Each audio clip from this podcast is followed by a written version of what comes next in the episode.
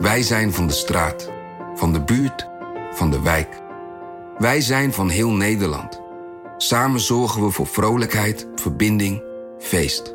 Samen brengen we in één jaar tijd 349 miljoen euro bij elkaar. Miljoenen waarmee onze goede doelenpartners de wereld groener, gezonder en rechtvaardiger kunnen maken. Nationale Postcode Loterij. Samen voor een betere wereld. Artificial intelligence verlegt ondernemersgrenzen. Maar hoe werkt dat voor u? Als transformatiepartner helpt Capgemini u kansen te ontdekken en benutten, zodat we uw ideeën tot leven brengen. Vorm uw eigen mogelijkheden met generative AI. Ontdek meer op capgemini.nl/slash AI. Capgemini. Get the future you want.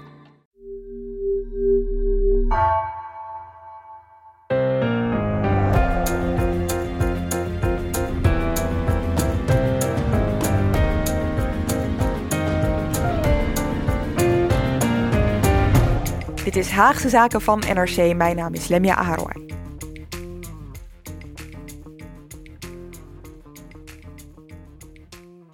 Een coalitieakkoord bestaat uit een trits aan voornemens. En als die voornemens uit het akkoord dat deze week gepresenteerd werd door VVD, D66, CDA en ChristenUnie waar worden gemaakt, dan geeft het komende kabinet in zijn laatste regeringsjaar bijna 28 miljard euro meer uit dan nu. Iedereen moet kunnen studeren. En de basisbeurs komt daarom terug. Meer zekerheid voor mensen die nu nauwelijks kunnen rondkomen. Dat je leeft in een veilige buurt. Meer geld voor beter onderwijs. 60% CO2-reductie in 2030. Dat veel belastingen naar beneden gaan. We pakken het woningtekort aan. Enorme investeringen in hernieuwbare energie. In infrastructuur, in onze leefbaarheid. Met een sterkere natuur, met meer perspectief voor boeren. Ja, al deze plannen staan in wat eigenlijk een kort document op hoofdlijnen zou zijn. Werd uiteindelijk toch een uh, 47 pagina's stellend akkoord. En hebben we daar nog niet de financiële bijlagen bij gerekend. En omdat we bij Haagse zaken begrijpen dat niet iedereen de tijd heeft om die allemaal door te lezen, hebben wij dat voor je gedaan. In deze aflevering hoor je meer over waar het geld eigenlijk allemaal vandaan moet komen. En uh, wat dat zegt over het komende kabinet. En dat doe ik met bij mij in de studio twee knappe koppen. Uh, Rick Rutte en Marike Stellinga. Ik ben echt ontzettend blij dat jullie hier bij me zitten. Even eerst voordat we de inhoud gaan bespreken. Hè. We gaan deze aflevering absoluut langs de lijnen van de inhoud doen. Maar even over die titel. Ja. Omzien naar elkaar, vooruitkijken naar de toekomst. Vermoeiend, hè? Dekt het de lading? Ja, het is zo'n beetje kumbaya altijd die titels, hè? Van we houden allemaal van elkaar en we horen bij elkaar. En het is zo dubbelop. Je moet een beetje alle kanten opkijken. En uh, we kijken achteruit en vooruit. van, ja, ja, precies. Ik vind het voor de hoeveelheid plannen die erin staat, vind ik het nog een verrassend eh Ja. niet zeggende titel. Ja? Ik heb hier die van de vorige keer en die was zo mogelijk nog niet zeggender, namelijk vertrouwen in de toekomst. En nu mogen we in afval kijken Ja, Ja. naar elkaar we kijken- en de toekomst. en om, ja, precies. Wel even een leuk detail. Het eerste deel van deze titel, dus omzien naar elkaar. Van wie denken jullie dat dat komt? ChristenUnie. Oh, daar hoeft hij niet heel lang over na te denken. Dat vind ik Ja. echt een ChristenUnie. En eh, het tweede deel, vooruitkijken naar de toekomst. D66. Nee, je neemt me de woorden uit de mond. Oké, alles valt in het water. Ik dacht, ik ga hier een soort super, ik ga hier zo'n super grote quiz van maken. Maar oké, het was dus net zo voorspelbaar. Ja, klimaat in D66 en de toekomst, ja. Oké, jullie hebben het allebei voor jullie liggen. Dus dat betekent dat als je luistert, je af en toe misschien wat geritsel van papieren zal eh, horen. Dat komt dus omdat we wel de feiten op orde willen hebben. Toen het gepubliceerd werd, waar zijn jullie toen meteen naar op zoek gegaan? Marike, jij eerst. Ja, ik begin net zoals vroeger bij studieboeken met de inhoudsopgave. Dus ik wil weten wat ik eh, voor me heb liggen. Dus ik keek meteen, nou wat staat er dan? Oh, tweede hoofdstuk is al klimaat. Hè? Dat is dan weer een, eh, een stukje naar boven. Want vorig jaar was het derde hoofdstuk van de vier, nu tweede van de zeven. Nou, nou. En oh, bijlage financiën zie ik dan staan. Dus ik meteen toch achterin. Want ik denk, ik ga eerst de feeling van de letters lezen voor. Nee, nee, toch even achterin. En dat was kort, dat waren maar een paar pagina's. En ik, eh, nou, een beetje onrustig van, maar goed, eh, gekalmeerd. Lezen, doorploegen. Ik moest het klimaat voor mijn rekening nemen. Dus daar meteen naar kijken. En op Twitter zag ik een eh, econoom, die ik volg, Wie maar Bolhuis. En die kwam met een grafiek die ik dacht, of een tabel. Die heb ik helemaal niet gezien. Die heb ik helemaal niet gezien. Paniek, nee maar serieus. Op dat moment word ik helemaal... Waar komt die vandaan? Nou, ik overal zoeken, bleek er nog een bijlage te zijn, financiële bijlage, die veel uitgebreider was. En waar ook de maatregelen veel specifieker in beschreven stonden dan in de hoofdstukken in het coalitieakkoord. Dus ik heb meteen naar alle collega's van de krant gemaild, waarvan uh, een mij me direct dankt. Oh, ik vond het al heel vaag en nu zie ik veel concretere dingen. Dus nou, toen werd ik rustig, toen had ik veel cijfers en uh, konden we rustig gaan ploegen. toch wel een geruststellende gedachte dat waar ik een beetje misselijk van word, al die cijfers, zeg maar, dat er iemand hier zit die daar meteen naar op zoek gaat. Uh, Rick, hoe zit dat bij jou? Ja, nou, ik herken in elk geval heel erg wat jij zegt. Ik wilde één voorbeeldje uitlichten, omdat dat denk ik heel veelzeggend is van wat, dat, wat ook het verschil is tussen die budgettaire bijlagen. Die druk je echt met de neus de feiten, terwijl het akkoord natuurlijk vol met mooie dingen staat. En zelfs de, de lelijke dingen, die klinken nog heel mooi. Dus als we bijvoorbeeld de zorgparagraaf erbij pakken, gaan we nog van alles over zeggen. Maar om de twee dingen uit te lichten, daar staat dan een planbare en acute zorg die toekomstbestendig wordt gemaakt.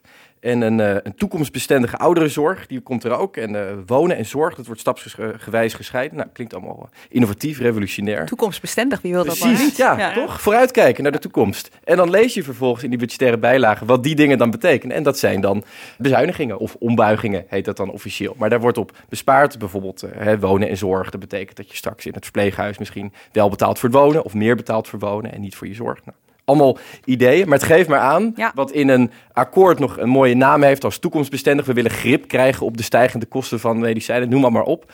Dat wordt in die budgettaire bijlage wordt het real. En dan zie je, oké, maar dat is dus gewoon een, ja. een besparing, een bezuiniging. Hey, en even terug naar die inhoudsopgave. Want Marieke, je zegt uh, klimaat staat op twee. De vorige keer stond het lager. Zegt dat iets, die volgorde? Absoluut. Klimaat is echt in rap tempo een van de belangrijkste beleidsdossiers voor kabinetten geworden op sociaal-economisch terrein. Nu wil Nederland, hè, Rutte heeft al gezegd, grote verbouwing van Nederland. Vorige keer was onze collega Hester van Zanten, die over klimaat schrijft, die was al positief verrast van, goh, het is een heel hoofdstuk. Het is niet meer een paar pagina's in het regeerakkoord. Toen was het nog hoofdstuk 3. Toen was het al veel meer dan het was. En nu zie je gewoon, ja, voor het kabinet is dit een van de belangrijkste beleidsterreinen die ze gaan uh, doorvoeren met enorm ambitieus beleid. Absoluut. Maar één hoofdstuk belangrijker, en dat is de democratische rechtsorde. Ja, ja, dat verbaast me ook wel. Dat, die staat op één. Ja, en ik denk dat als een van de dingen die deze week hoorde was, heeft dit kabinet nou een visie? Is er nou een rode draad? Ik denk dat als je dat ergens in ziet, dan is dat hier. Het gaat hier erg over de fouten die gemaakt zijn in de toeslagenaffaire, maar ook de fouten die gemaakt zijn op eigenlijk allerlei andere terreinen waarbij we zagen dat de uitvoering tekortschoot, dat de burger niet meer iemand van de overheid tegenover zich kon vinden, dat er geen loketten meer waren. Hier zit de, de beef, zeg maar, de belofte. We gaan wetten voortaan beter toetsen op uitvoering. En je ziet het eigenlijk ook doorcijpelen bij veel van de andere paragrafen. Bijvoorbeeld als het gaat over het terugbrengen van de basisbeurs, dan zeggen ze, we gaan kijken naar de uitvoering. Toeslagenstelsel hervormen, dat is een ambitie, maar we letten op de uitvoering daarvan. Dan kun je zeggen, dat is wel heel makkelijk, je maakt je ervan af, je noemt het een ambitie, dan kunnen we die er nooit op toetsen. Maar je kan ook zeggen, dat is toch een kabinet dat de les heeft geleerd van wat er de afgelopen jaren fout ging.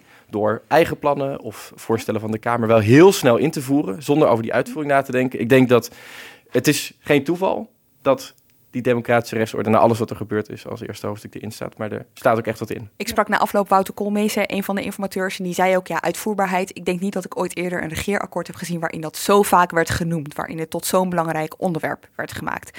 Maar aan de andere kant is het ook weer niet heel gek dat uh, ze kiezen voor dit hoofdstuk als eerste hoofdstuk, want misschien is dit wel even het moment om te markeren dat dit de vier partijen zijn die ongeveer een jaar geleden samen besloten ja. hun ontslag in te dienen nadat onder andere onder hun verantwoordelijkheid burgers onrecht was aangedaan. Ja, absoluut. Ongekend onrecht. Ongekend onrecht, ja. ja. Ja, nee, en dat is ook echt schokkend geweest. En daar is wel breed de roep gekomen dat de politieke cultuur moet veranderen, maar ook de bestuurlijke cultuur. Dus de verhouding tussen overheid en burger. En inderdaad, zoals Rick zegt, dat zie je hierin terugkomen. Ja laten we de inhoud eventjes ingaan. Want uh, jullie hebben het dus allebei gelezen. We gaan zeg maar, we beginnen heel breed en dan gaan we steeds smaller. Ja, en dan is mijn eerste vraag aan jullie. Wat voelen jullie nou op? Even los van de inhoudsopgave, maar echt aan de ja. plannen.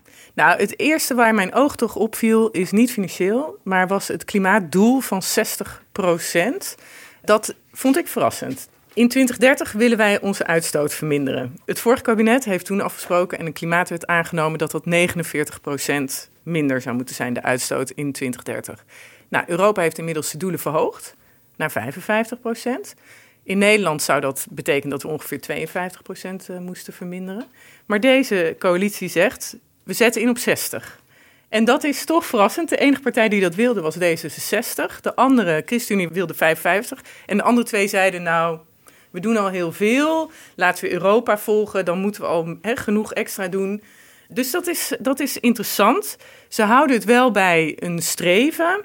Want ze zeggen, we halen de hele tijd die doelen niet. Hè? En daarom moeten we hoger mikken. Ja, maar binnen negen jaar, hè? Ik bedoel, Precies. uh, we Nee, Nederland liep 2021. achter. Ik denk dat dat belangrijk is dat we dat nog even benoemen. Een paar weken, maanden geleden, kwam het planbureau nog met de constatering dat Nederland helemaal niet op de route ligt om de huidige doelen te halen. En nu zegt het kabinet, we gaan en dat doel halen en we doen er zelfs nog een schep bovenop. En een flinke schep. Ja, en de laatste doorrekening haalden we 42 tot 48 procent, niet 49 dus. Nou ja, dan kan je best vanuit gaan dat je daar ergens in het midden uitkomt van die waardes. En dan moet je nog wat extra doen, moest je voor Europa ook nog wat extra doen. Maar omdat we de hele tijd mikken op een doel en daaronder blijven zitten, zegt dit kabinet dus laten we het doel hoger stellen.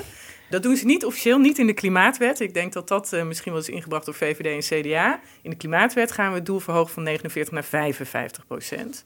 En het is dus niet een wettelijke eis, maar het is een streven om de 60 te halen. Precies. En dan En dus met het idee, dan komen we er misschien op uit. 55. Ja, oké. Een trucje, of ben ik dan te plat? Als je streeft naar 60, dan moet je daar echt dingen voor gaan doen. Ja. Dat is toch niet niks hoor, want het was al veel om die 52% te gaan halen die we dan doorberekenend van Europa moesten. Hier zijn nu nog geen doorrekeningen van, maar hier komen doorrekeningen van met de plannen die in het akkoord staan. Dus als dat dan uitkomt op 50% of 52%, als het niet uitkomt op die 60%, dan hebben ze wel iets uit te leggen. Ja. Want dat is echt het doel dat ze hier formuleren.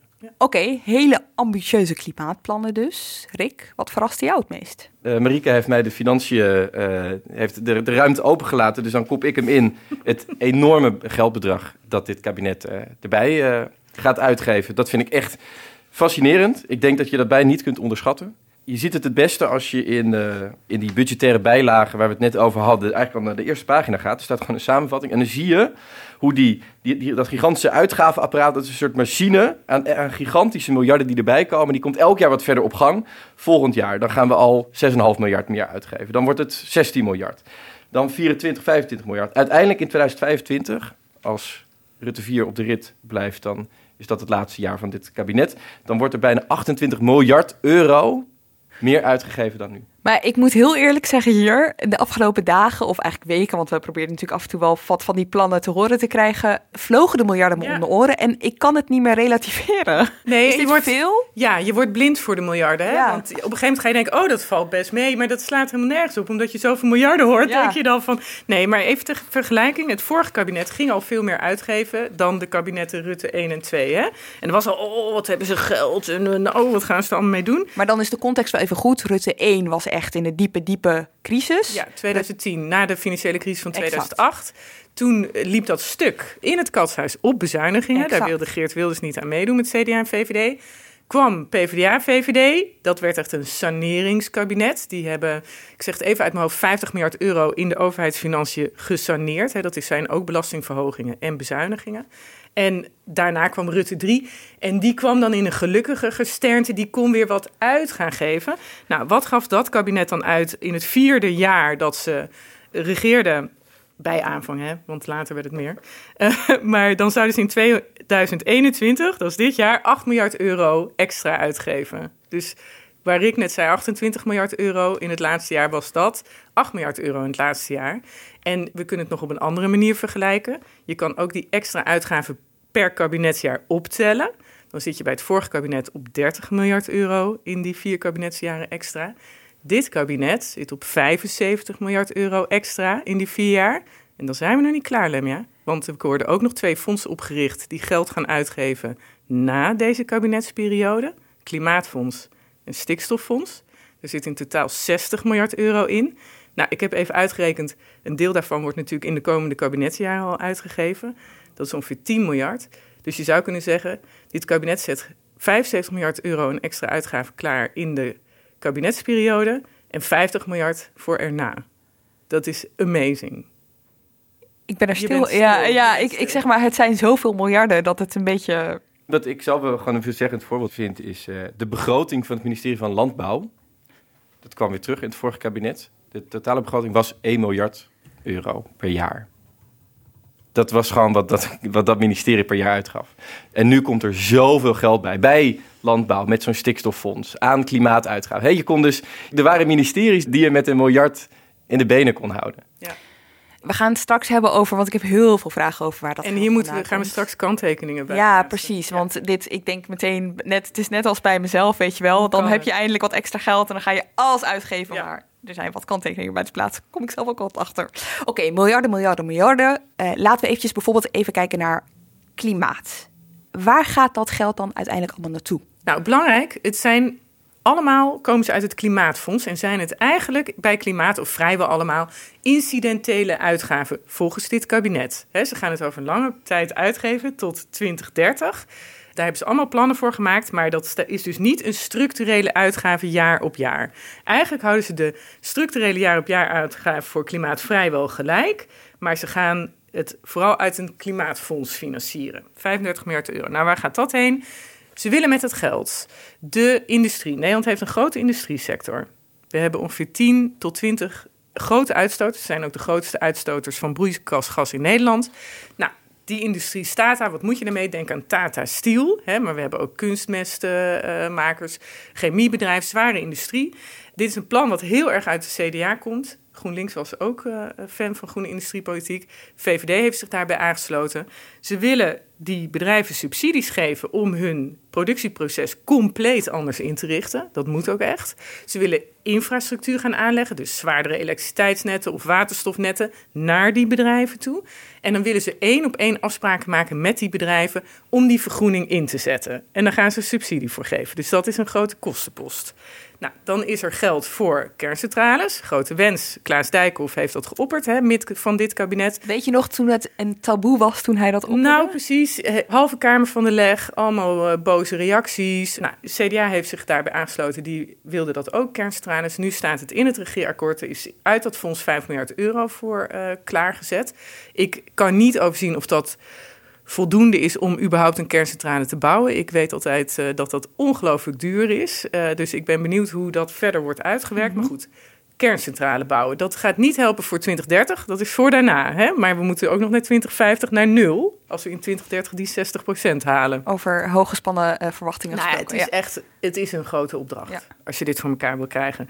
En dan is een andere misschien aardig om te vermelden. Ze gaan een nationaal isolatieprogramma starten, waarmee ze met 3,3 miljard euro allerlei huizen gaan isoleren. Wat natuurlijk, hè, we hebben nu de hoge gasprijs, we hebben het gehad over energiearmoede. Het kabinet geeft 3 miljard euro uit aan heel Nederland om die gasprijs te verzachten. Liever zou je natuurlijk de mensen die in een tochtig huis zitten, die weinig inkomen hebben, een beter geïsoleerd huis willen geven. Nou, daar maken ze dan een langjarig programma voor uit dat fonds.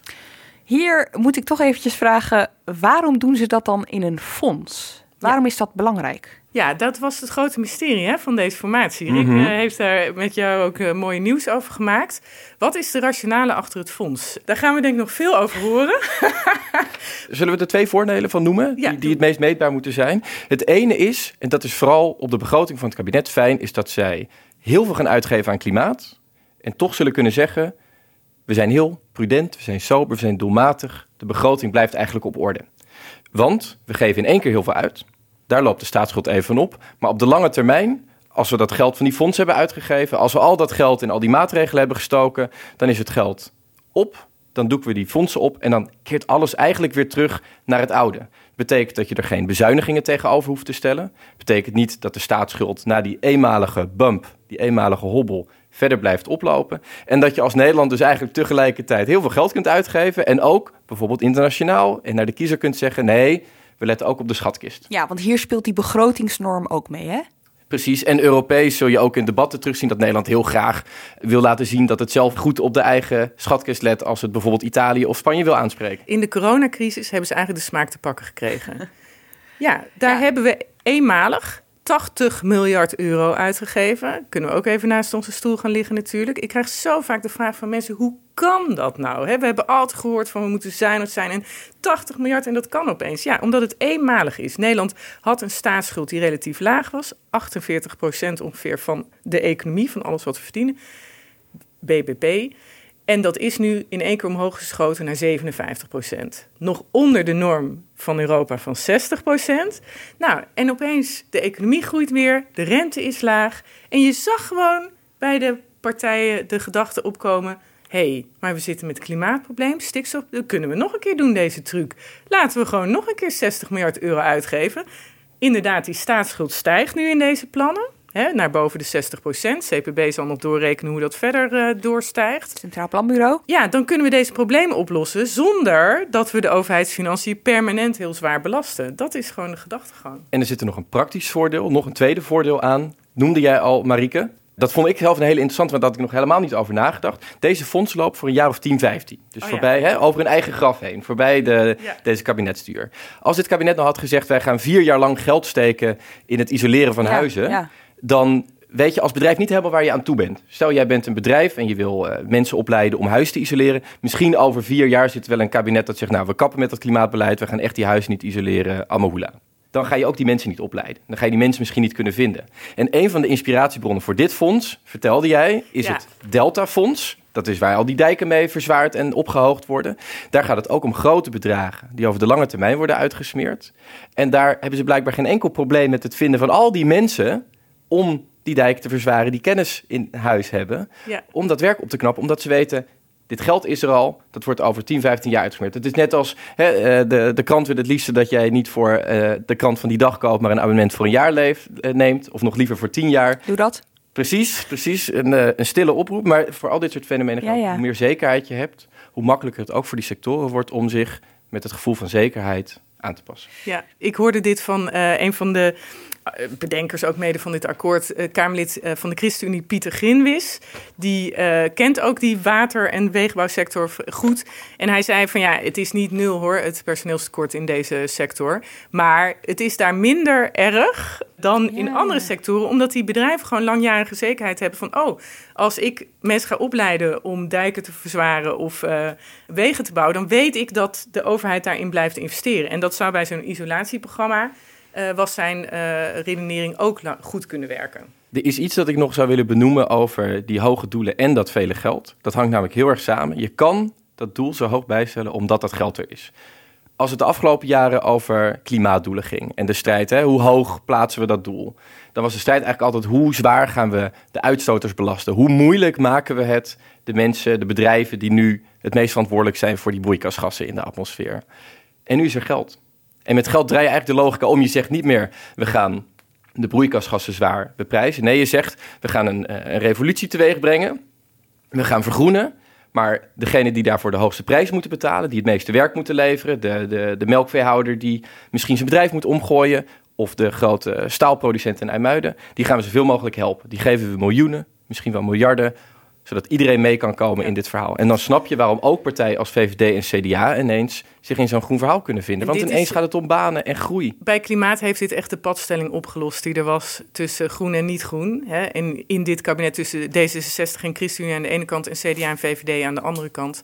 Want anders waren ze blijven hangen in het gesprek dat ze eigenlijk vele jaren hebben gevoerd in het kabinet. Ja. Je moet de CO2-heffing uh, invoeren of verhogen. Je moet de grote vervuilers gaan belasten, een prijs laten betalen, dwingen om te vergroenen. En dan zeiden CDA en VVD, ja, maar dan gaan ze allemaal naar het buitenland. En dan kwamen ze met het cliché, de wereld warmer, Nederland armer. Hè? Dus daar heb je helemaal niks aan. Ja. Want dan gaan ze daar zitten uitstoten. Nou, die padstelling was gebleven als er nu niet die miljarden waren... waarmee CDA en VVD kunnen zeggen... we gaan de industrie vergroenen, we gaan zorgen voor banen... we gaan de Nederlandse economie... Olympisch kampioen, Mark Rutte. Hè? Nederland wordt een toonkamer van de groene industrie. Die miljarden zijn echt smeerolie tussen die ja, twee. Goed om te zeggen, er wordt wel iets aangeschermd aan die normen... maar het wordt allemaal veel makkelijker gemaakt met dat geld erbij. Toen dachten ze, nu we toch bezig zijn, uh, klimaat, uh, daar kunnen we dit gebruiken. Maar er is nog een groot en meeslepend probleem waar we mee te maken hebben, dat is stikstof. Ja, dus gooien we daar ook een fonds tegen aan. 25 miljard, naast de 35 miljard die naar het klimaatfonds gaan. En ook hier gaat het doel omhoog. Dus eigenlijk dezelfde logica. We gaan het doel aanscherpen. En we gaan er heel veel geld tegen aangooien. En daarmee gaan we het mogelijk maken. En zorgen dat we het zo pijnloos mogelijk doen voor, voor alle betrokkenen. En dat zijn in dit geval natuurlijk vooral de boeren die moeten worden uitgekocht. Ja, dat uitkopen van boeren, dat was tot voor kort toch ook nog wel een, uh, hoe zou ik het zeggen, een politiek gevoelig onderwerp heel gevoelig. En uh, daar hebben ze ook iets op gevonden. wat mij fascineerde is dat we dus en een, een hoog doel krijgen. En dat moet je ook hier moet je echt er niet in vergissen. Want het wordt natuurlijk al snel. Er staan zoveel cijfers in dat je er soms overheen leest hoe invloedrijk dat is. Het stikstofdoel is 50% stikstofreductie in 2030 ten opzichte van 2019. Dus ook nog eens heel snel moet er heel veel af. Het kabinet wilde een jaar geleden nog maar een kwart reductie in 2030 doen. Toen zijn ze een beetje gaan steggelen. Ze hadden steun nodig in de Tweede en de Eerste Kamer om dat, dat plan erdoor te krijgen. En hebben ze gezegd, nou dan doen we 50% maar in 2035. Die stikstofwet is net aangenomen en nu haalt het kabinet zichzelf alweer in en zegt, weet je wat, we gaan toch die 50% reductie doen in 2030. Dus echt een hoog doel. Daar moet je echt veel voor doen. Daarom zeggen ze ook, we maken er heel veel geld voor vrij. Een fonds van 25 miljard. Maar dan ga je vervolgens kijken, hoe gaan ze dat nou precies doen? Gaan ze eindelijk dat taboe doorbreken? En, uh, en, en, gaan ze hier praten over het, het onteigenen van boeren... Het, het, gedwongen uitkopen van boeren... waar we de afgelopen maanden zoveel over gehoord hebben? Het staat er niet. Oh. Wat er wel staat, en dat is, dat is de interessante eh, strategie die ze hier kiezen... is dat ze zeggen, wij gaan hele strenge normen opleggen... en die gaan we vanuit Den Haag controleren. Maar je kan veel beter dit beleid per gebied bekijken ah, regio. Ik voel hem al aankomen. En daar hebben ze een punt, want er is nog veel meer aan de hand dan stikstof. Er kwam van de zomer nog een rapport van PBL uit en dat zei... Uh, met water, de waterkwaliteit is ook zo belabberd dat daar wel eens een volgende stikstofcrisis kan dreigen. Uh, de biodiversiteit uit Europa. Ook een Europese richtlijn halen we ook bij lange na niet. Dus het PBL zei al, kijk liever per regio wat je kan doen... in plaats van dat je voor al die losse beleidsterreinen beleid maakt. Dus er is wat voor te zeggen. Maar... Over de het is voor het kabinet ook wel heel handig ik wil net zeggen. Het bij de provinciehuizen uitkomt. Lossen jullie dit probleem maar op? En we herinneren ons allemaal de tractoren bij het provinciehuis, toch? Ja, en het is natuurlijk wel erg fijn voor het kabinet dat hoe sneller dat hele verhitte debat over dwang, over stikstof en de prijs die boeren moeten betalen, hoe sneller dat uit Den Haag verdwijnt, denken ze, hoe beter dat is. Dus eigenlijk wordt de verantwoordelijkheid uitbesteed, zal ik maar zeggen. Dan blijft in Den Haag het ministerie, dat is een soort toezichthouder hierop. Ja, en dat, dat kan dus twee dingen betekenen. Dat ze, want ze gaan dan sowieso, zou je zeggen, uh, of de provincie moeten al het vuile werk opknappen. Of Den Haag gaat dan ineens toch botsen en zeggen, oh nou, zo hadden we het niet gewild. Het enige wat je namelijk wel weet, en dat weet iedereen ook in Den Haag, is dat als je die doelen wil halen, als je echt zo streng met die normen aan de slag wil, zoals ze hier zeggen, dan moet je op bepaalde plekken, kun je er niet omheen. En er staat één, die wil ik er toch nog even bij halen. Er staat één zin in waar je uit kunt halen dat ze dat ook in Den Haag wel weten. Dan ga ik weer even ritselen die gaat erover dat er bepaalde uh, regio's zijn. Even kijken. Deze tussenseconden kun je eruit... Uh, nee, die houden we erin. Dan zetten we een muziekje. Doe maar een, uh, een leuk wachtmuziekje. Ah, fijn, een kwartier Een, een liftmuziekje. Waar staat die nou?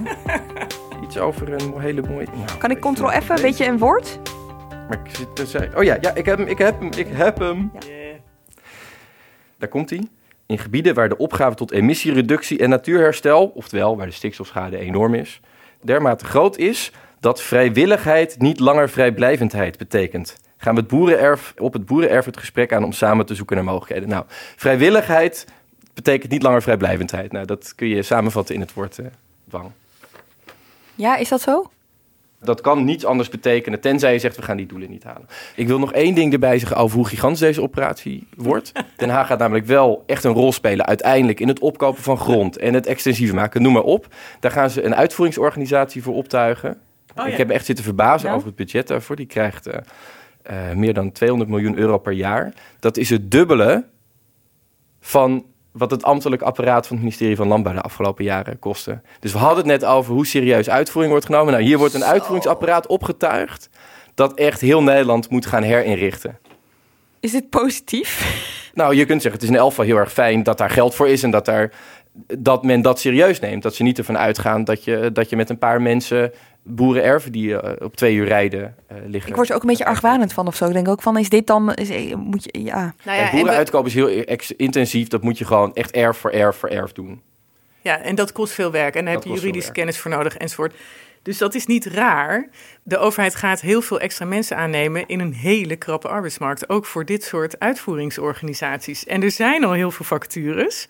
En dat doen ze nadat de eerste kabinetten Rutte ook heel veel hebben bezuinigd op dit soort deskundigheid bij de overheid op het ambtenarenapparaat. Ja. Dus dit laat ook echt wel grilligheid zien. Ja. Ik hoor een heleboel miljarden en fondsen en uh, grote, echt grote politieke onderwerpen die opgelost zouden moeten worden door deze fondsen. Heeft zoveel geld stoppen in een fonds ook nadelen? Nou ja, ik merk, en dat leidde bij onszelf ook wel tot enige zoektochten. Wat is nou zo'n fonds precies? Want het wordt eigenlijk niet in het fonds gestopt, het geld. Hè? Dus je, je zou je misschien wel kunnen voorstellen. Beide fondsen gaan 60 miljard euro bedragen samen. En dan gaat de overheid nu 60 miljard euro lenen, stopt in een fonds en gaat het dan uitgeven. Maar zo gaat het niet werken. Dus dit is eigenlijk papier, een afspraak op papier. De komende jaren gaan wij zoveel geld inzetten voor dit probleem. En per jaar wordt dat geld vervolgens geleend. Dus het kan minder worden. Ja, uh, dat kan. Uh, kan zij worden. maken nu dit commitment. Zij maken het over hun kabinetsperiode heen. Dus er zou ook een nieuw kabinet kunnen aantreden en zeggen: ja, het zal me wel, maar ik hoef dit niet. En ja, als er gekke dingen gebeuren, dan kan dat ter discussie komen te staan. En jij vroeg dan, wat is het nadeel van zo'n fonds? Nou ja, kijk, dit is een verhaal. Hè, wat Rick net schetste over wat het kabinet gaat houden voor verhaal erbij. We zijn wel prudent met de overheidsfinanciën, maar we gaan ook heel veel geld uitgeven. Dat is hun verhaal. Ik bedoel, het feit blijft dat ze gewoon de komende jaren waanzinnig veel geld gaan uitgeven. Ik kan het ook structureel geld noemen. He, zij noemen het incidenteel, maar als jij tot 2035 60 miljard euro gaat uitgeven, ja, het zou best kunnen dat de econoom van het Centraal Planbureau zo zeggen dat het structureel geld is. He, en dat het ze helemaal niet accepteren dat dit als een fonds wordt vorm genoemd of vormgegeven. Dus ja, dat is hun verhaal. Het is immens veel geld. Dit zijn grote problemen. He? Dus je kan het waard vinden om daar veel geld aan te besteden. Je kan je er ook vragen bij stellen of je de tien grootste industriële uitstoters van Nederland de verbouwing van de economie wil laten overleven. Hè? Misschien zijn er wel sommige mensen die helemaal niet kunnen bestaan in een klimaatneutrale wereld. Dus ja, voordelen. Voordelen zijn er in het verhaal dat het kabinet vertelt over de overheidsfinanciën. Of de voordelen ook echt zijn voor het land, voor de economie, voor de samenleving, we will see. Zelfs als je voor enorm progressief of groot klimaatbeleid bent, dan is het natuurlijk maar eh, de, de vraag of je daarmee ook het geweldig vindt dat dit geld er naartoe gaat. Dus het is 35 miljard naar het klimaat, maar het klimaat heeft geen bankrekening. Dat geld moet ergens heen. En dat gaat dan bijvoorbeeld naar een staalproducent die stopt. Afgelopen week, om er een heel ander voorbeeld bij te halen, is er een kolencentrale in Rotterdam gesloten. Die werd gerund door een Amerikaanse private equity firm. Die krijgt 200 miljoen euro om die kolencentrale te sluiten. Wat vinden we ervan dat dat met dat geld gebeurt? Dus echt niet al het geld. Er wordt allemaal geld gestoken. In het subsidiëren, in het isoleren, noem maar op. Maar de, de crux hiervan zit natuurlijk ook in dat we specifiek moeten worden over wat gaat er precies met dat klimaatgeld gebeuren. En in zo'n gigantisch groot fonds moet je daar extra op letten, want dan gaat Ja. het om heel veel geld. En dan klinkt klimaatgeld heel positief, maar als het overgemaakt wordt op de bankrekening van, i- ja, dan vinden mensen misschien iets anders van. En ja, je kan je ook bij al deze plannen afvragen: had het niet op een andere manier beter besteed kunnen worden? Of, zoals de econoom van het Centraal Planbureau Prinsjesdag al zeiden, toen deze grote tientallen miljarden al rond eh, aan het zoomen waren op het Binnenhof, die zeiden van ja, niet al het klimaatbeleid of stikstofbeleid hoeft via geld gevoerd te worden. Dat kan ook via normen die je oplegt. Of hè, het kan ook op een andere manier. Nou ja, je hebt het over het geld beter besteden. Dan eh, sluiten we even de fondsen, die laten we eventjes achter ons. En dan gaan we naar de zorg. Want oppositiepartij, deze week was natuurlijk het debat over het eh, coalitieakkoord. En je hoorde de oppositiepartijen één voor één over de bezuinigingen op de zorg. Dit Rutte 4-kabinet steekt wat de SP betreft echt een mes in de rug van de zorg. En dat kan niet. In deze pandemie, jullie smijten met geld. Behalve bij de zorg, daar wordt 5 miljard bezuinigd. En wat staat er dan? Zorguitgaven beperken. Zullen we gewoon zeggen dat we de uitgaven beperken? Want dat klinkt wat minder erg dan dat we 5 miljard bezuinigen. Geen bezuiniging op de zorg. De Kamer, grote beraadslaging, spreekt uit dat bezuinigingen op de zorg onaanvaardbaar is. Het is onbegrijpelijk en het moet gewoon vandaag nog van tafel. Ik kreeg meteen flashbacks naar een aflevering lang geleden... waarin Marieke mij wat uitlegde over het basispad en dingen ombuigen... en dat dat dan niet bezuinigen is. Maar dit moeten we even uitleggen. Ja. De zorguitgaven stijgen in alle projecties enorm. Hè, dus eh, de Wetenschappelijke Raad voor het Regeringsbeleid heeft het laatst weer eens uitgerekend. En dan komen ze, help me even Rick, in 2060. Verdrievoudiging. Dus nu per half van de bevolking geven Ja. we nu 5000 euro uit aan zorg. Dat wordt in 2060 15.000 euro. Omdat Ja. mensen ouder worden, omdat we beter worden in mensen in leven houden. Het zijn hele mooie dingen, maar dat betekent dat de kosten voor de zorg Per hoofd per jaar. Ja. Ja, dus het was een verdriedubbeling of Een zo. Hè? Ja. En nou ja, dat is dus gigantische stijging. En dat is al jaren zo. En dat weten ook allemaal kabinetten. En die proberen er elke keer wat af te remmen van die stijging. Dus een bezuiniging in de zorg is vaak een afremming van de stijging van de uitgaven aan de zorg. Dat kan serieus pijn doen. Hè? Dus ik wil het helemaal niet bagatelliseren of zo. Maar eigenlijk zijn alle economische adviseurs van regeringen, van uh, de Tweede Kamer, die zeggen je moet de samenleving voorbereiden op een matiging van die uitgavengroei. Al was het alleen maar omdat we de mensen helemaal niet hebben om zoveel extra zorg te verlenen die daarbij gepaard gaat. Hè? Dus uh, op een gegeven moment kwamen ze op één op de drie mensen zou in 2060 in de zorg moeten werken. Eén op de drie zei de Wetenschappelijke Raad voor het Regeringsbeleid. Ja, dat kan niet uit. Dus zij zeggen, ja, je moet de samenleving voorbereiden op dat er keuzes gemaakt moeten worden. En ja, dit kabinet, die waren al in hun verkiezingsprogramma's de zuinigste partijen als het om de zorguitgaven ging. Zuinig in de zin van de zorguitgaven stijgen met 8 miljard euro in deze kabinetsperiode, heeft het CPB berekend. Nou, dat lieten ze ongeveer zo. Het CDA wilde iets meer. Maar de linkse partijen wilden veel meer uitgeven mhm. aan de zorg. En nu hebben ze dat inderdaad in dit coalitieakkoord ook waargemaakt. Op de hele lange termijn zou er 4,5 miljard euro af moeten van de geraamde kostenstijgingen in de zorg. Het is overigens ook iets dat een partij als GroenLinks de afgelopen jaren ook al agendeerde. Iemand als Corine Ellemeet, die deze week dus heel boos was om de, die besparing, die bezuinigingen op de zorg, die heeft zelf eerder ook gezegd: we moeten nadenken over hoe we die zorg houdbaar gaan maken. Dat vond ik zelf ook zo opvallend in het debat hierover. Dat je dacht, bijna elke partij gaat er uiteindelijk vanuit dat we op een manier iets van die kosten in de zorg moeten gaan remmen. Maar het debat ging deze week toch vooral over: moeten we überhaupt bezuinigen in plaats van waar laten we die pijn neerkomen? Maar dit wordt een beetje technisch, maar het is toch belangrijk. Het woord bezuinigen, klopt dat dan eigenlijk wel? Ja, daar kan je heel erg over discussiëren. Dat gebeurde ook vandaag in de Kamer. Hè? Want uh, Gert-Jan Segers zei volgens mij minder meer. Hè? Maar wat ik echt heel lastig vind, is om dan iedere keer te horen... er wordt bezuinigd, er wordt bezuinigd, terwijl er 9 miljard de komende periode extra naar de zorg gaat. Ik zou graag de dialoog willen voeren. Waar kunnen we nog meer snijden? Waar kunnen we met inderdaad minder bureaucratie... Hè, wat de SP altijd zegt, we kunnen snijden in de, in de, in de bureaucratie... Dat doen we. Waar kan dat beter? Daar wil ik graag het gesprek over voeren, maar dan wel met de juiste vooronderstellingen en niet met de retoriek dat hij met de bottenbijl wordt gaan. Want dat is niet zo. Nog een keer, er gaat 9 miljard extra naar de zorg in de komende periode. Leg dat maar uit aan de gemiddelde Nederlander. Ja, ja heel logisch. En daar, dat is waar, hè? maar dan zeiden anderen, uh, zoals uh, volgens mij Lilian Marijnissen van de SP, van ja, maar dat, toch minder meer doet ook pijn. Ja, ik begin me toch een beetje af te vragen wat de coalitiepartijen al die periode hebben zitten doen. En vooral wat ze zichzelf wijs hebben gemaakt, wat ze elkaar wijs hebben gemaakt. Als u de zorg op een bepaald niveau wilt houden, meneer Zegers, en we zijn met meer en we worden ouder, dan kan het zo zijn dat die zorguitgaven moeten groeien, inderdaad, om gewoon hetzelfde niveau te houden. Als je dan minder gaat uitgeven, dan lever je in op de kwaliteit of bijvoorbeeld op het personeel. Want zorg is natuurlijk heel vaak mensenwerk. Dus daarom gaat het al heel gauw ten koste van, van het personeel. En daarom is het een bezuiniging. En dat is natuurlijk zo, want je zal ergens iets niet moeten leveren wat wel in de verwachtingen hè, zit, zodanig dat het CPB dat voorspelt dat het gaat gebeuren.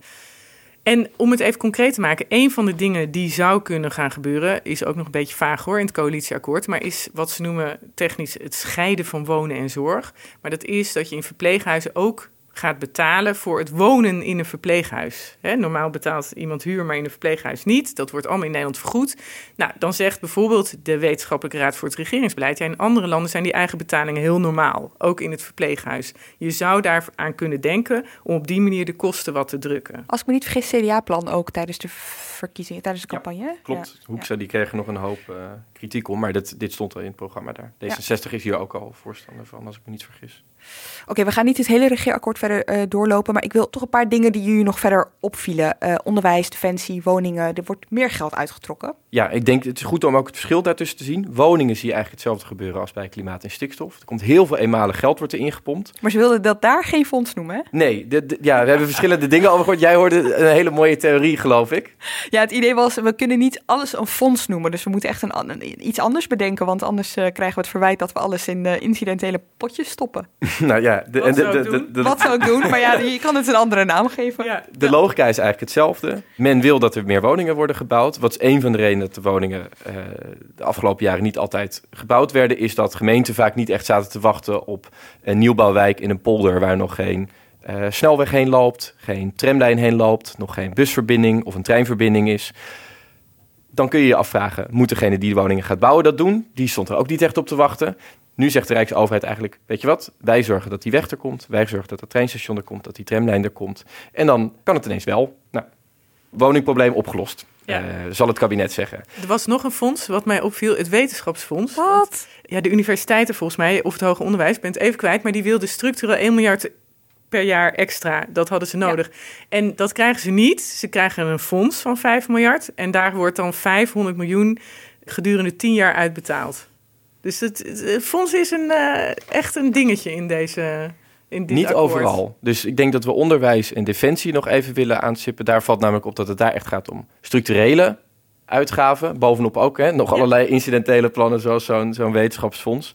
Onderwijs en defensie, zoals ik het heb begrepen, hebben D66 en VVD daar een soort uitruil gedaan. D66 mocht onderwijs doen, VVD mocht eh, de defensieplaatje een beetje invullen. Het gevolg is dat allebei die ministeries aan het einde van deze kabinetsperiode dik 4 miljard extra uitgeven. En dat is dus niet een fonds. Dus dat houdt niet over 10 jaar op. Dat betekent tot in de lengte der dagen, Ja. totdat een ander kabinet er ooit een einde aan maakt, dat daar echt veel geld bij gaat komen. Ja, structureel is bij Defensie weer iets minder. Dan wordt het 3 miljard, maar goed. Miljarden. Oké, eh, nu hebben we allemaal onderwerpen besproken die zij, eh, die vier eh, partijleiders van de vier onderhandelende partijen, ook graag vertellen. Dit is ons allemaal gelukt, maar vaak is het ook interessant om na te denken over wat staat er nou niet in zo'n coalitieakkoord. Met andere woorden, waar zijn ze dus niet uitgekomen? Ja, en dan? Waar, wat staat er dan in jullie rijtje? Wat ik echt heel opvallend vind, is dat zodra je ziet dat er een probleem is waar geld niet de oplossing is, zou ik veel meer moeite gehad lijkt te hebben om daaruit te komen. Dus om een voorbeeld te noemen, Lelystad Airport, dat leek iets waarvan we dachten, nou, daar zijn met name eh, D66 en ChristenUnie zijn er al jaren op tegen, VVD, CDA waren voor. Nou, daar kun je toch op zijn minst wel uitkomen in zo'n formatie. Dat kun je uitruilen. Zijn ze niet uitgekomen? Ik denk aan drugsbeleid. Daar, waarvan weten we, D66 en ChristenUnie en CDA stonden daarin tegenover elkaar. Wat krijgen we? Nog een verlenging van het experiment met gereguleerde wietteelt. Nog een onderzoek naar ecstasy-gebruik, of dat misschien ook gelegaliseerd kan worden. Maar we weten allemaal in Den Haag, een onderzoek is meestal een manier om iets op de lange baan te schuiven. Marike. Ja, en ik mis eh, een consistente vermogensbelasting. Want ehm, het is altijd saai en technisch de belasting, maar hier is echt wat aan de hand. Eh, economen, hè, eh, Bas Jacobs en eh Knossen, die hebben samen een heel eh, doorlichting geschreven van ons belastingstelsel. Dat hebben de ambtenaren van Financiën en de ambtenaren van de Belastingdienst ook gedaan. Met het oog op deze formatie, met het doel van deze verkiezingen. En daar hebben ze echt de vermogensbelasting. Het is een gatenkaas, een lappendeken. De ambtenaren van Financiën schreven zelfs: het werkt vermogensongelijkheid in de hand. Omdat mensen met geld die een belastingadviseur kunnen inhuren, die kunnen de gaten in het belastingstelsel vinden en daardoor zoveel minder belasting betalen over het vermogen dat ze hebben, het grote vermogen dat ze hebben. Terwijl simpele mensen met redelijk beperkte spaargeld of vermogens veel meer belasting moeten betalen. Dat is gewoon oneerlijk. En daar staat helemaal niets over in. Na al die discussies van de afgelopen jaren over Piketty en ongelijkheid, vind ik dat echt een gemiste kans. En als we dan eh, toch even over belastingen hebben, eh, want wat er wel in staat, gaan we weer eventjes een beetje zigzaggen, maar is een heel nieuw belastingstelsel eigenlijk. Het afschaffen van Een bepaalde toeslagen. toeslagenstelsel Ja. vooral. Ja, waarbij je ziet aan de ene kant ze doen wat voorstellen. De kinderopvang moet bijna gratis worden voor heel veel mensen. De huurtoeslag wordt versimpeld, die gaat op de schop. En tegelijkertijd zie je dat ze de eigen ambities een beetje temperen door te zeggen: we hebben wel de ambitie om dat hele toeslagenstelsel om te vormen. Maar hè, we weten eigenlijk dat dat ook niet over één nacht ijs gaat. Uh, Wouter Koolmees heeft volgens mij wel eens tegen jou gezegd dat het tien jaar kost als je het hele belastingstelsel zou willen Ja. omgooien. Dit, dit is natuurlijk een feit. Er wordt zoveel met miljarden. En dan hebben we het over nog grotere bedragen dan we het eerder al, eh, waar we het eerder over hadden. Er wordt met zoveel miljarden dan geschoven. Ga je mensen vroeger geld geven of hou je het later weer terug? Op welk moment ehm, laat je mensen betalen en wanneer stuur je ze weer wat terug? Dat kost heel veel tijd, geld en Ja. moeite. Het voordeel van het toeslagenstelsel, want dat is er ook, is dat het hele precieze inkomenssteun geeft. Dat is ook direct het nadeel. Want je stelt het zo precies af op iemands gez- gezinssituatie, dat als hij een paar uur meer werkt of hè, eh, de kinderopvang net wat minder gebruikt, dat je die terugvorderingen krijgt. En dat komt vooral terecht bij mensen die al financieel kwetsbaar zijn. Daardoor maakt de overheid eigenlijk die mensen kwetsbaarder dan ze al zijn. En dat is precies natuurlijk niet wat je wil met inkomenssteun. Maar tegelijk is er een hele grote groep die er wel mee geholpen is. Dus dat is lastig om dat aan te passen. Ze nemen daar dus kennelijk de tijd voor. Ze zeggen we hebben de ambitie om dat te doen. Nou, is misschien eh, minder dan D66 en ChristenUnie wilden. Die wilden echt het stelsel, Helemaal. de toeslagen afschaffen. Maar nou ja, het is ook wel begrijpelijk dat het er zo staat. Ik zou zeggen, je ziet hier de twee lessen van de toeslagenaffaire. Aan de ene kant, dat toeslagenstelsel had gigantische hiaten, had hele grote weeffouten. Die moeten we rechtzetten, dus dat toeslagenstelsel moet op de schop. De andere les, waarom ging het ook fout in die toeslagenaffaire? Omdat het misliep bij de uitvoeringsorganisatie, omdat we te snel te veel wilden, omdat het kabinet, maar ook de Kamer hele hoge eisen stelden en wetten indiende die dan meteen maar moesten worden uitgevoerd, zonder dat er al was voor de uitvoering. Dus als we het dan gaan omvormen, laten we het dan niet hals over kop doen. Ik vind dit toch wel echt wel een van de meest ingrijpende maatregelen, moet ik heel eerlijk zeggen. Want je bent eigenlijk een, een kraan aan het repareren terwijl het water doorstroomt of zo, zoiets. Nou, wat, wat nog goed is hierbij te bedenken is, dat... een goed... Maar hoe bedoel je dat? Nou, je, je wil het toeslagensysteem aan gaan pakken. Je kan niet zeggen, oké, nu krijg je toeslagen en nu niet. En die overgangsperiode, dan ben je dus aan het sleutelen. Terwijl mensen nog steeds wel die toeslagen nodig hebben, bijvoorbeeld. Dat lijkt me gewoon een soort ehm, ongeluk waar je, dat je al aan ziet komen of zo. Ja, en terwijl er grote groepen zijn die nog steeds wachten op compensatie voor de toeslagenaffaire zelf. Dus ook die operatie. Het is niet dat ze alle headspace hebben nu bij de Belastingdienst om, Ja. eh, om de boel om te gooien. Nou, ik denk Snap dat je gelijk bedoel? hebt dat het een niet te onderschatte operatie is. En dat het ook hè, de kinderopvangtoeslag afschaffen en dan de vergoeding laten lopen via de kinderopvanginstellingen. Ja, dat klinkt heel eenvoudig, maar dat zal ook nog best lastig worden om even soepeltjes eh, de overgang vorm te geven. Ja hoor. Even naar dat geld toch nog eventjes, want dit blijft er voor mij toch een beetje boven hangen. En dat was eigenlijk deze hele week al na die presentatie. 75 miljard euro uitgeven in een kabinetsperiode en daarna nog eens 50 miljard wat nog in die fondsen zit. De omstandigheden zijn ernaar, wordt dan de hele tijd gezegd. Hè? We kunnen geld lenen en we krijgen ook nog geld eh, toe. Is het verstandig? Want het voelt echt best wel riskant. Nou, het is zeker riskant. En of het verstandig is, dat gaan we de komende jaren zien. We hebben dit nog nooit op deze manier gedaan, althans niet in mijn herinnering.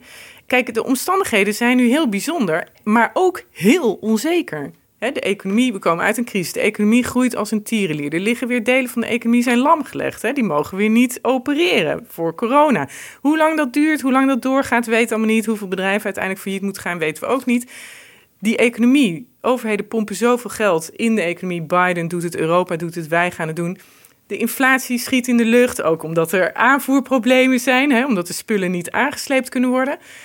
Ja, ik heb geen idee hoe volgend jaar eruit ziet. Is de inflatie, economen discussiëren zich helemaal gek of inflatie permanent is of tijdelijk op dit moment, de hoge inflatie. Nou, daar kan je een eindeloze boom over opzetten.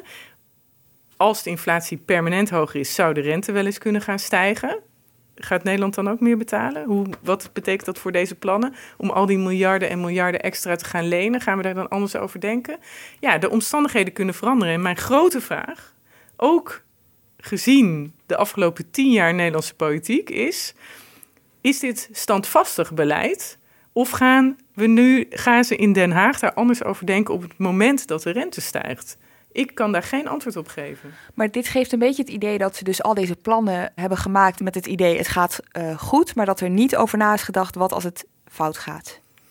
Ze zullen er vast in hun achterhoofd over nadenken. Maar, het is niet ingebouwd in de plannen. Nou ja, er staat ergens, hè, in de, ergens in een zin, staat de inflatie. Als de inflatie stijgt, dan is dat niet erg. Hè, want dan stijgen de inkomsten en de uitgaven en who cares. Maar als de rente, de reële rente stijgt, dan kan dat wel zorgen voor tegenvallers. Kijk, en Lemja, ik weet niet met welke intentie dit is gemaakt. Hè? Dit gaat ook over iets in de overtuiging. Ik wijs naar mijn Ja. buik, maar ik bedoel de onderbuik van deze coalitie. Ik wil een overheid die beleid maakt, ongeacht de economische omstandigheden. En dan begrijp ik heus wel dat als er allemaal de crisis uitbreekt, dat je wat moet bezuinigen. Maar er is een onderwijscrisis. Ik wil niet dat dat soort uitgaven of dat soort plannen ter discussie staan op het moment dat de rente stijgt. Maar ik kan het jou niet vertellen. 60 miljard euro lenen voor twee fondsen. Gaan we dat ook nog doen als over twee jaar de rente 3% is? Ik weet het niet. Ik zie daar geen antwoorden in dit eh, stuk over staan. Dus de Nederlandse politiek is heel erg afhankelijk van de stand van de schatkist de afgelopen tien jaar. Er is geld, we gaan het uitgeven. Er is geen geld, we gaan als een gek bezuinigen. Ik hoop niet dat als de omstandigheden veranderen, dat we meteen weer de andere route op gaan lopen. En dat al dit in het water valt en dat Nederland weer denkt: ja, maar wat doen we dan met dit of dat? Het Nederlands overheidsbeleid moet de rode lijn zijn, of het moet de grond zijn waarop wij lopen, waarop wij staan. Dat moet geen conjuncturele grilligheid zijn op basis van de stand van de schatkist. Dit gaat eigenlijk zelfs zo ver dat je ziet Het kabinet kijkt niet alleen vooruit, het, regeert over het eigen graf met al die grote fondsen. Maar ze kijken zelfs meteen achterom. Ze zeggen, we hebben tien jaar lang, was er weinig geld, toen hebben we bezuinigd, nu is er weer geld. Nu gaan we ook meteen eigenlijk weer opbouwen wat we al die jaren hebben afgebroken en waar we op hebben bezuinigd. Neem iets als uh, het leenstelsel. Dat wordt weer afgeschaft. De basisbeurs komt weer terug. Dat was een bezuinigingsmaatregel, dat was duidelijk. Dat heeft de staatskas miljarden opgeleverd. Nu wordt er gezegd, we gaan dat terugdraaien en we gaan ook die jongeren die daaronder gestudeerd hebben, die gaan we ook nog eens deels compenseren. Nou, het is lang niet de, de 10 miljard of meer die dat in totaal aan die aan de staat heeft opgeleverd. Maar het idee dat je zegt, we hebben beleid gevoerd omdat we weinig geld hadden, streng beleid. Nu hebben we wat meer geld, nu gaan we het niet alleen anders doen voor de mensen die nu komen. Maar we gaan ook nog eens iedereen compenseren die daartussen viel. Dat is eigenlijk best gek beleid. Het gaat niet om fout. ja, want voor de duidelijkheid, het gaat niet wat je ook van de basisbeurs en het leenstelsel vindt. En dat kun je een hele goede beslissing vinden dat die basisbeurs weer terugkomt. Maar het leenstelsel was niet een fout in het beleid. Zoals je kunt zeggen dat het bij de toeslagenaffaire zo was. Dus je gaat mensen compenseren voor ja, wat eigenlijk gewoon beleid was. Kun je zeggen dat als we over een paar uh, jaar de belastingen verlagen, dat je zegt, oh, maar er was een groep die heeft een tijd lang die belasting wel betaald. Die moeten we ook voor al die jaren dat ze die belasting betaald hebben compenseren. Maar juist bij die basisbeurs valt op dat er een zinnetje volgt. We hebben daarbij aandacht voor de uitvoerbaarheid en handhaafbaarheid. Dus alsof dit, dit wat jullie nu vertellen toch ergens in het achterhoofd wel meespeelt. om de arm houden of zo, ja. ja. Nou ja, en het leenstelsel. Kijk, ik weet dat er zware, eh, sterke politieke meningen over zijn. Daar wil ik niets aan afdoen. Maar ik wil hier toch ook even vermelden dat er allerlei. dat er ook evaluaties zijn. Ook economische evaluaties die het helemaal niet mislukt vinden. En die helemaal niet vinden dat je daardoor niet doorstroomt van lagere niveaus naar hogere niveaus in de opleiding. Dus ook dit is weer echt heel grillig. Ja. Er is nog een duidelijk gevolg dat je kunt aanwijzen van dit soort beleid. Je bezuinigt, dat is in, onder de, in de jaren Rutte heel vaak gegaan op bezuiniging op het ambtenarenapparaat twee van de ministeries die heel veel moeten gaan doen de komende jaren, dat zijn ministeries die op een gegeven moment zelfs zijn wegbezuinigd. Het ministerie van Ruimtelijke Ordening en Wonen en het ministerie van Landbouw en Stikstof. Daar had je 15 of 10 jaar geleden mensen en dat wordt nu nog maar de vraag. Ik moet een beetje denken, we hadden het hier eerder over, toen de Notre Dame in Parijs afbrandde. Toen was meteen de belofte die gedaan werd, we gaan dat ding weer opbouwen in die eeuwenoude stijl. En vervolgens kwamen we erachter, wacht eens even, die vakmensen die dat konden, die hebben we helemaal niet meer. Die zijn er helemaal niet meer. Nou, laat die metafoor even doorwerken in de overheid. Er waren allemaal mensen die konden geweldig goed die ruimtelijke ordening, die, die nieuwe woonwijken uittekenen. En wat dat betekent voor de ruimtelijke ordening. Er waren allemaal mensen die kenden milieuregels, natuurregels, dat stikstofbeleid uit hun kop. En die mensen zijn heel vaak in de afgelopen 10, 15 jaar weggegaan bij de overheid, omdat er bezuinigd werd. Die zijn vervroegd met pensioen gegaan. De Rekenkamer heeft dit ook een paar keer op gewezen. Er is echt in het bot van de overheidsorganisatie gesneden. Tot op het punt dat je de goede inkopers niet meer hebt. Nou, volksgezondheid hadden we dit jaar hè, bij de inkopen voor corona. Uh, was daar meteen uh, allerlei ellende aan de hand. En liep het ze over de schoenen. Dus ja, dit hier niet alleen ga je nu iets herstellen wat je eigenlijk te veel, in, te veel in hebt gesneden. Maar tegelijk ga je dat doen in de arbeidsmarkt waar de mensen er niet zijn. Er zijn op dit moment geen mensen. Dus dat is ook de grote vraag bij al deze plannen. Krijgen ze het uitgegeven? Ja, jij hebt hier Philip de Witwijnen, hè? de voorganger van Rick Rutte, gehad een paar keer. Die ging dan meten, want ging, Rutte 3 ging meer uitgeven. Je hebt net gehoord hoeveel, nou, hoe bescheiden dat nu lijkt. Hè? Dat was, toen vonden wij dat veel meer. Dus dan nu bescheiden lijkt dat, lijkt dat. Nou, die had dan potjes en die ging helemaal bijhouden. Lukt het de overheid om dat geld uit te geven? Het antwoord is nee. Heel veel uitgaven lukte niet. Omdat er geen agenten waren, omdat er geen zorgpersoneel was, omdat, noem maar op, noem maar op. Omdat de praktijk weer barstiger is dan dan uh, de wensen in een regeerakkoord. Nou, dit is nog eens een turbo erop. En de economie draait al op volle toeren. En als je tientallen miljarden gaat uitgeven in een economie die al op volle toeren draait, dan zou je ook, weer een waarschuwing van de econoom van het Centraal Planbureau Prinsjesdag, ook eh, de lonen en de prijzen kunnen aanjagen. Dus dat je als overheid nog wat olie op het economische vuur gooit, maar niet iets bereikt. Jongens, waar zaten we dan deze week naar te kijken bij de presentatie van die plannen? Heel veel ambities en heel veel beloften en geen doorrekening. Want alles wat wij nu noemen, dat baseren we dan op doorrekeningen van de afgelopen jaren, constateringen van het CPB van eerder. Het CPB heeft het nu niet doorgerekend. De coalitie zei er was geen tijd voor. Het komt ze ook wel erg goed uit, want het is echt nog maar de vraag of het CPB het eens is met die manier waarop het kabinet die fondsen gaat presenteren. We weten ook nog niet precies hoe ze die fondsen nou precies gaan invullen en presenteren, maar dat gaan we moeten zien. Dat gebeurt pas volgend jaar. En niet alleen het CPB, maar ook uh, het Planbureau voor de Leefomgeving gaat nog een doorrekening doen. Die hebben we ook nog niet. Maar al die ambitieuze klimaat- en die stikstofplannen, we weten er nog heel erg weinig van. En ik zou bijvoorbeeld bij stikstof niet verbazen als er straks een doorrekening ligt, waarvan het Planbureau voor de Leefomgeving zal zeggen, nou, je hebt hoge ambities en je steekt er 25 miljard in, maar we hebben even gekeken en uh, wij zien eigenlijk helemaal niet hoe je dat nieuwe reductiedoel gaat halen. En ik ben heel benieuwd wat het kabinet doet als zo'n uitkomst op tafel ligt. Als er wordt gezegd, nee wacht eens, je moet meer gaan doen. En hetzelfde geldt voor al die risico's die jij net noemde. Wat als we zien dat de rente omhoog gaat. Wat als we zien dat de verhoudingen in de coalitie wat verschuiven. Er ligt een waslijst aan hele mooie plannen. Maar ze mogen hopen dat het gesternte zo, zo gunstig en zo goed en zo mooi blijft als nu. Nou, er ligt een waslijst aan hele mooie begrotingsposten. maar jongens, echt, toch nog eventjes, toch even. Want ik blijf wel een beetje me achter met die vraag, waar hebben we naar zitten kijken? Want ze stonden op dat podium naast elkaar, Rutte, Hoekstra, Kaag, Segers, te vertellen het vertrouwen is laag. We hebben wat goed te maken. Dit zijn dezelfde mensen die opstapten omdat ze vonden dat ze iets niet goed hadden gedaan. Ze willen het vertrouwen herstellen. Ze willen repareren wat ze in eerdere kabinetten verkeerd hebben gedaan.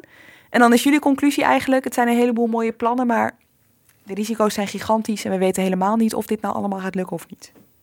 Ja, ja dat is als ik heel relativerend ben, wel vaker bij een nieuwe regering zo natuurlijk. Hè, dat ze van alles gaan doen en dat dan journalisten zeggen, nou, we moeten nog kijken of het lukt.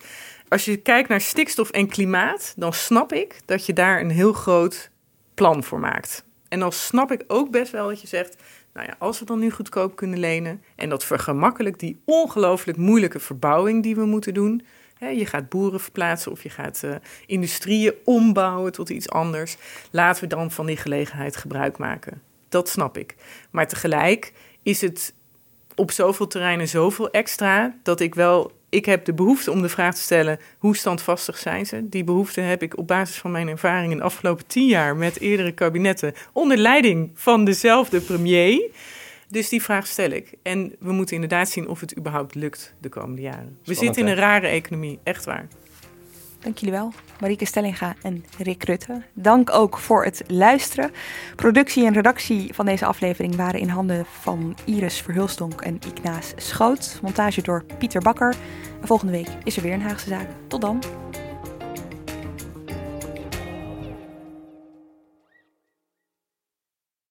Ik ben al jaren ondernemer, maar waar moet ik eigenlijk allemaal aan denken nu ik voor het eerst personeel wil aannemen, voor het eerst ga importeren of voor het eerst een bedrijfslocatie zoek? Weet wat je wel of niet moet doen bij zaken die je voor het eerst oppakt. Check kvk.nl voor praktische stappenplannen. KVK, hou vast voor ondernemers.